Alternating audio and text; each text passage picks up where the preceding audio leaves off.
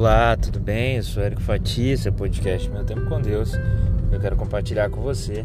A palavra de Deus está em Provérbios 30, do verso 24 e 28, que dizem assim: Quatro coisas na terra são pequenas, mas muito sábias.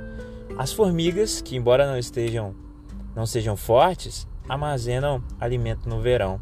Os coelhos silvestres, que embora não sejam poderosos, fazem sua toca nas rochas.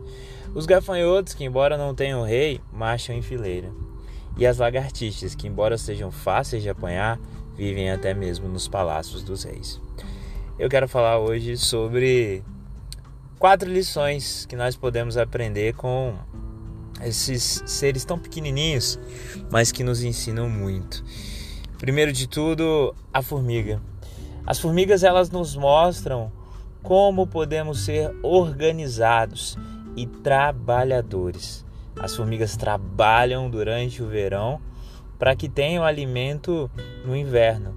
E as formigas não se distraem, elas vão até o objetivo delas, alcançam o alimento e voltam para o seu ninho.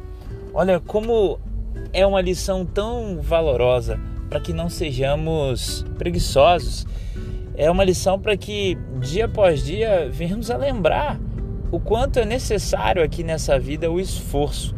Lá no céu nós teremos um outro momento, uma outra realidade, realidade eterna, maravilhosa, que não precisaremos trabalhar para ter o alimento. Haverá um, uma diferença absal do que acontece aqui na Terra. Inclusive, antes do homem pecar, ele não precisava trabalhar para conseguir o alimento. Isso é uma das consequências do pecado. Mas aqui na terra a gente precisa trabalhar e se preparar como a formiga faz. Os coelhos silvestres que não são poderosos, mas fazem toca nas rochas. Eles têm uma técnica, né, diferente dos outros animais e eles cavam ali e conseguem fazer brilhantes esconderijos é necessário muitas vezes ter aptidões diferentes e encontrar os seus dons e talentos para poder lidar com as dificuldades dessa vida. Assim como os coelhos, precisamos pôr em prática as nossas aptidões e talentos. E os gafanhotos? Os gafanhotos que não precisam de alguém para ficar mandando, mas eles simplesmente andam em fileira. Eles simplesmente sabem se organizar.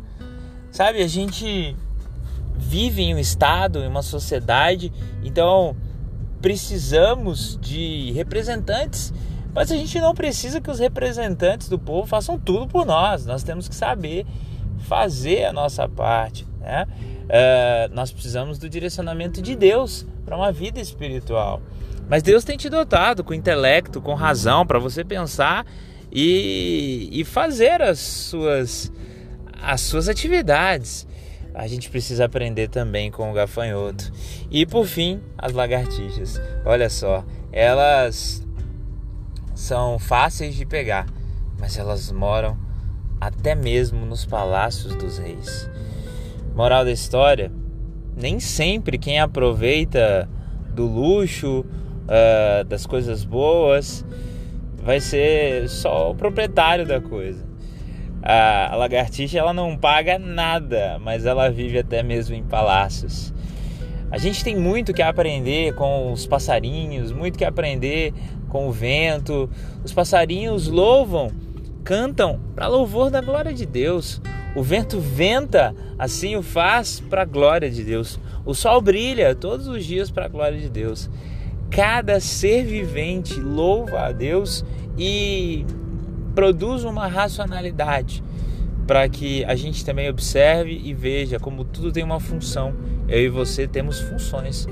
E uma das funções, se não a principal do ser humano, é amar. Precisamos amar mais. Que a gente possa aprender um pouco mais, dia após dia, com tudo que Deus tem colocado ao nosso alcance aprender com o próximo, aprender com os animais, aprender com situações que muitas vezes são desagradáveis e outras que podemos usar como exemplo para não incidir no mesmo erro. Que Deus te abençoe, que você viva de aprender com exemplo e com exemplo, para que a gente possa ser também belos exemplos do amor de Deus na vida das pessoas.